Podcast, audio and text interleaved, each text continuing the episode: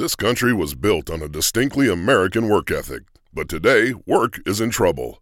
We've outsourced most of our manufacturing to other countries, and with that, we sent away good jobs and diminished our capability to make things. American Giant is a clothing company that's pushing back against this tide. They make a variety of high quality clothing and activewear like sweatshirts, jeans, dresses, jackets, and so much more. All made right here in the USA, from growing the cotton and adding the final touches. So when you buy American Giant, you create jobs for seamsters, cutters, and factory workers in towns and cities across the United States. And it's about more than an income. Jobs bring pride, purpose, they stitch people together. If all that sounds good to you, visit American-Giant.com and get 20% off your first order when you use code STAPLE20 at checkout. That's 20% off your first order at American-Giant.com with promo code STAPLE20. When you need mealtime inspiration, it's worth shopping Kroger, where you'll find over 30,000 mouthwatering choices that excite your inner foodie. And no matter what tasty choice you make, you'll enjoy our everyday low prices, plus extra ways to save, like digital coupons worth over $600 each week. You can also save up to $1 off per gallon at the pump with fuel points. More savings and more inspiring flavors make shopping Kroger worth it every time. Kroger, fresh for everyone. Fuel restrictions apply. Peter Pan in Kensington Gardens by J. M. Barrie. Thank you to Project Gutenberg. Peter Pan. If you ask your mother whether she knew about Peter Pan when she was a little girl, she will say, Why, of course I did, child. And if you ask her whether he rode on a goat in those days, she will say, What a foolish question to ask. Certainly he did. Then if you ask your grandmother whether she knew about Peter Pan when she was a girl, she also says, Why, of course I did, child. But if you ask her whether he rode on a goat in those days, she says she never heard of his having a goat. Perhaps she has forgotten, just as she sometimes forgets your name and calls you Mildred, which is your mother's name. Still, she could hardly forget such an important thing as the goat. Therefore, there was no goat when your grandmother was a little girl. This shows that, in telling the story of Peter Pan, to begin with the goat, as most people do, is as silly as to put on your jacket before your vest. Of course, it also shows that Peter is ever so old, but he is really always the same age, so that does not matter in the least. His age is one week, and though he was born so long ago, he has never had a birthday, nor is there the slightest chance of his ever having one. The reason is that he escaped from being a human when he was seven days old. He escaped by the window and flew back to the Kensington Gardens. If you think he was the only baby who ever wanted to escape, it shows how completely you have forgotten your own young days. When David heard this story first, he was quite certain that he had never tried to escape, but I told him to think back hard, pressing his hands to his temples, and when he had done this hard and even harder, distinctly remembered a youthful desire to return to the treetops, and with that memory came others, as that he had lain in bed planning to escape as soon as his mother was asleep, and how he had once caught himself halfway up the chimney. All children could have such recollections if they would press their hands hard to their temples, for, having been birds before they were human, they are naturally a little wild during the first few weeks, and very itchy at the shoulders where their wings used to be. So David tells me. I ought to mention here that the following is our way with a story. First, I tell it to him, and then he tells it to me. The understanding being that this is quite a different story, and then I retell it with his additions, and so we go on until no one could say whether it is more his story or mine. In this story of Peter Pan, for instance, the bald narrative and most of the moral reflections are mine, though not all, for this boy can be a stern moralist. But the interesting bits about the ways and customs of babies in the bird stage are mostly reminiscences of David's, recalled by pressing his hands to his temples and thinking hard. Well, Peter Pan got out by the window, which had no bars. Standing on the ledge, he could see trees far away, which were doubtless the Kensington Gardens, and the moment he saw them, he entirely forgot what that he was now a little boy in a nightgown, and away he flew, right over the houses to the gardens.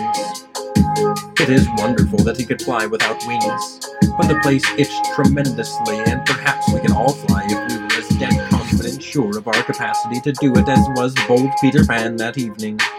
He alighted gaily on the open sward, between the baby's palace and the serpentine, and the first thing he did was to lie on his back and kick.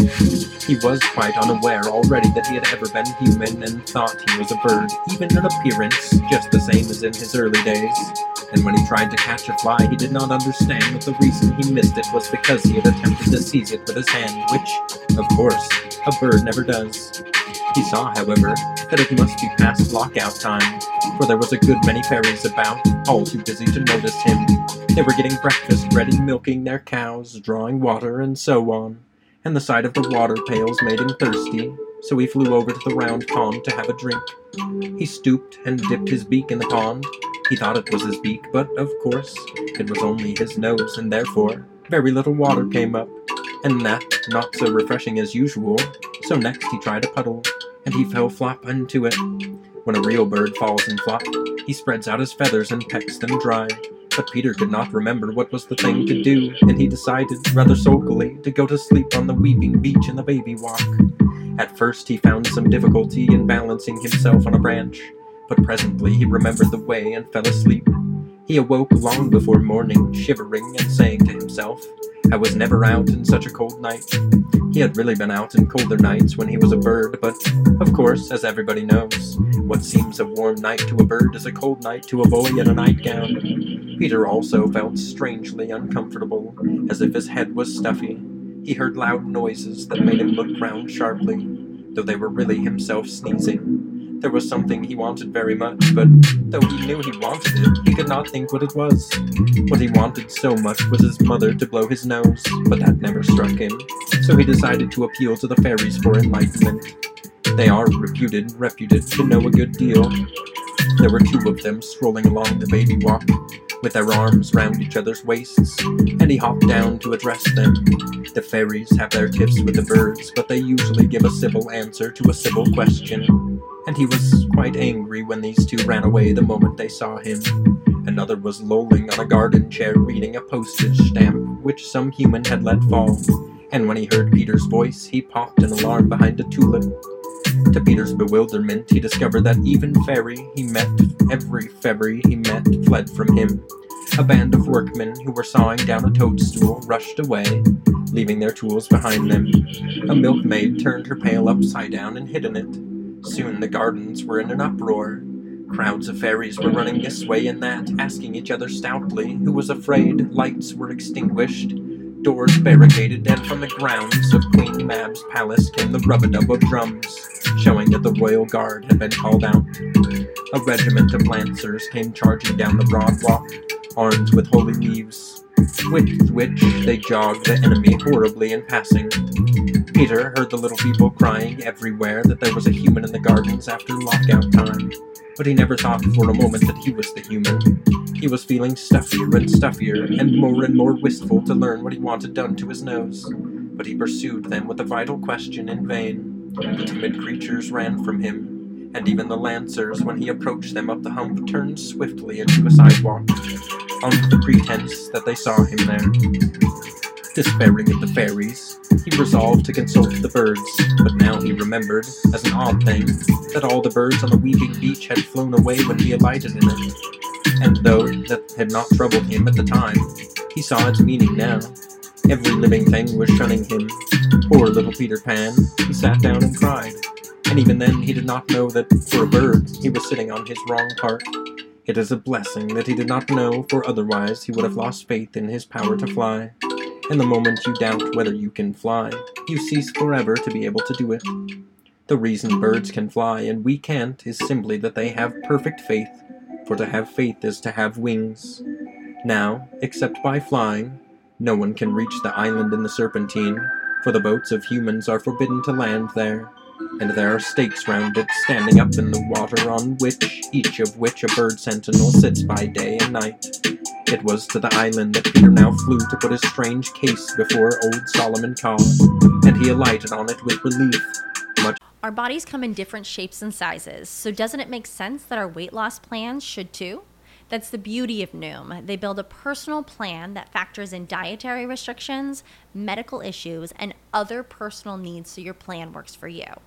Noom doesn't restrict or shame when you want to treat yourself. Their flexible program focuses on progress instead of perfection. You don't have to give up carbs or anything. And with their daily lessons, you can learn something new about your food choices every day. After just a few days of using the app, I learned how to recognize cues for overeating and how to choose the right foods to feel full. Stay focused on what's important to you with Noom's psychology and biology based approach. Sign up for your trial today at Noom.com. That's N O O M. Dot com and check out Noom's first ever cookbook, The Noom Kitchen, for a hundred healthy and delicious recipes to promote better living. Available to buy now wherever books are sold heartened to find himself at last home, as the birds call the island. All of them were asleep, including the sentinels, except Solomon, who was wide awake on one side, and he listened quietly to Peter's adventures and then told him their true meaning. Look at your nightgown, if you don't believe me, Solomon said. And with staring eyes, Peter looked at his nightgown and then at the sleeping birds. Not one of them wore anything. How many of your toes are thumbs? said Solomon a little cruelly. Peter saw to his consternation that all his toes were fingers. That shock was so great that it drove away his cold. Ruffle your feathers, said that grim old Solomon, and Peter tried most desperately hard to ruffle his feathers, but he had none. Then he rose up, quaking, and for the first time since he stood on the window ledge, he remembered a lady who had been very fond of him. I think I shall go back to my mother, he said timidly. Goodbye, replied Solomon Caw with a queer look. But Peter hesitated. Why don't you go? the old one asked politely. I suppose, said Peter huskily. I suppose I can still fly? You see, he had lost faith. Poor little half and half, said Solomon, who was not really hard hearted. You will never be able to fly again, not even on windy days. You must live here on the island always. And never even go to the Kensington Gardens? Peter asked tragically. How could you get across? said Solomon. He promised very kindly, however, to teach Peter as many of the bird ways as he could be learned by one of such an awkward shape. Then I shan't be exactly a human? Peter asked. No. Nor exactly a bird? No. What shall I be? You will be a betwixt and between, Solomon said and certainly he was a wise old fellow, for that is exactly how it turned out. The birds on the island never got used to him. His oddities tickled them every day as if they were quite new, though it was really the birds that were new. They came out of the eggs daily and laughed at him once, then off they soon flew to be humans, and other birds came out of other eggs, and so it went on forever. The crafty mother eggs, when they tired of sitting on their eggs, used to get the one to break their shells a day before the right time by whispering to them that now was their chance to see Peter washing, or drinking, or eating. Thousands gathered round him daily to watch him do these things, just as he watched the peacocks, and they screamed with delight when he lifted the crust they flung him with his hands instead of in the usual way with the mouth. All his food was brought to him from the gardens at Solomon's orders by the birds. He would not eat worms or insects, which they thought very silly of him, so they brought him bread in their beaks. Thus, when you cry out, Greedy, greedy, to the bird that flies away with the big crust, you know now that you ought not to do this, for he is very likely taking it to Peter Pan. Peter wore no nightgown now, you see. The birds were always begging him for bits of it to line their nests with, and being very good natured, he could not refuse. So, by Solomon's advice, he had hidden what was left of it but though he was now quite naked, you must not think that he was cold or unhappy. He was usually very happy and gay, and the reason was that Solomon had kept his promise and taught him many of the bird ways. To be easily pleased, for instance, and always to be really doing something, and to think that whatever he was doing was a thing of vast importance. Peter became very clever at helping the birds to build their nests. Soon he could build better than a wood pigeon and nearly as well as a blackbird. Though never did he satisfy the finches, and he made nice little water troughs near the nests and dug up worms for the young ones with his fingers. He also became very learned in bird lore, and knew an east wind from a west wind by its smell, and he could see the grass growing and hear the insects walking about inside the tree trunks. But the best thing Solomon had done was to teach him to have a glad heart. All birds have glad hearts unless you rob their nests, and so as they were the only kind of heart Solomon knew about, it was easy to teach him, to Peter, how to have one. Peter's heart was so glad that he felt he must sing all day long, just as the birds sing for joy. but being partly human, he needed an instrument, so he made a pipe of reeds, and he used to sit by the shore of the island of an evening, practicing the song of the wind and the ripple of the water, and catching handfuls of the shine of moon. And he put them all in his pipe and played them so beautifully that even the birds were deceived, and they would say to each other, Was that a fish leaping in the water, or was it Peter playing leaping fish on his pipe? And sometimes he played the birth of birds, and then the mothers would turn round in their nest to see whether they had laid an egg. If you are a child of the gardens, you must know the chestnut tree near the bridge, which comes out in flower first of all the chestnuts. But perhaps you have not heard why this tree leads the way.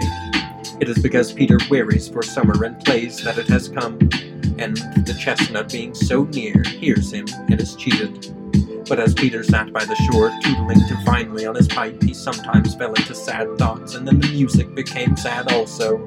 And the reason of all this sadness was that he could not reach the gardens, though he could see them through the arch of the bridge. He knew he could never be a real human again, and scarcely wanted to be one, but oh, how he longed to play as other children play. And of course, there is no such lovely place to play in as the gardens. The birds brought him news of how boys and girls play, and wistful tears started in Peter's eyes.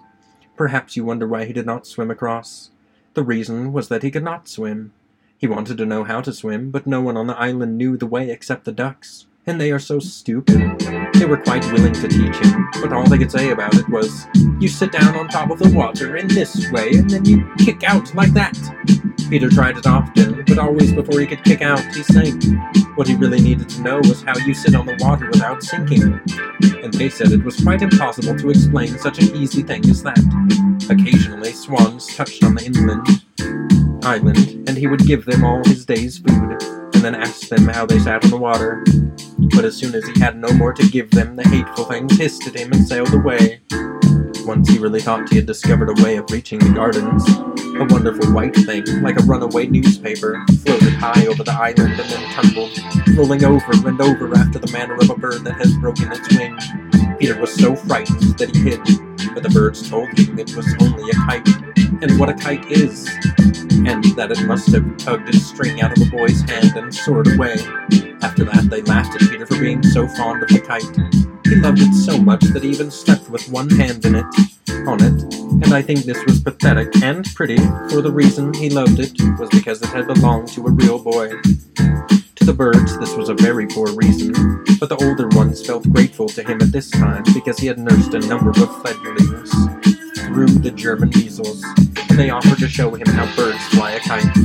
So six of them took the end of the string in their beaks and flew away with it, and to his amazement, it flew after them and went even higher than they. Peter screamed out, Do it again! And with great good nature, they did it several times, and always, instead of thanking them, he cried, Do it again! Which shows that even now he had not quite forgotten what it was to be a boy. At last, with a grand design burning within his brave heart, he begged them to do it once more with him clinging to the tail. And now a hundred flew off with the string, and Peter clung to the tail, meaning to drop off when he was over the gardens. But the kite broke to pieces in the air, and he would have drowned in the serpentine had he not caught hold of two indignant swans and made them carry him to the island. After this, the birds said that they would keep him no more in this mad enterprise. Nevertheless, Peter did reach the gardens at last by the help of Shelley's boat, as I am now to tell you.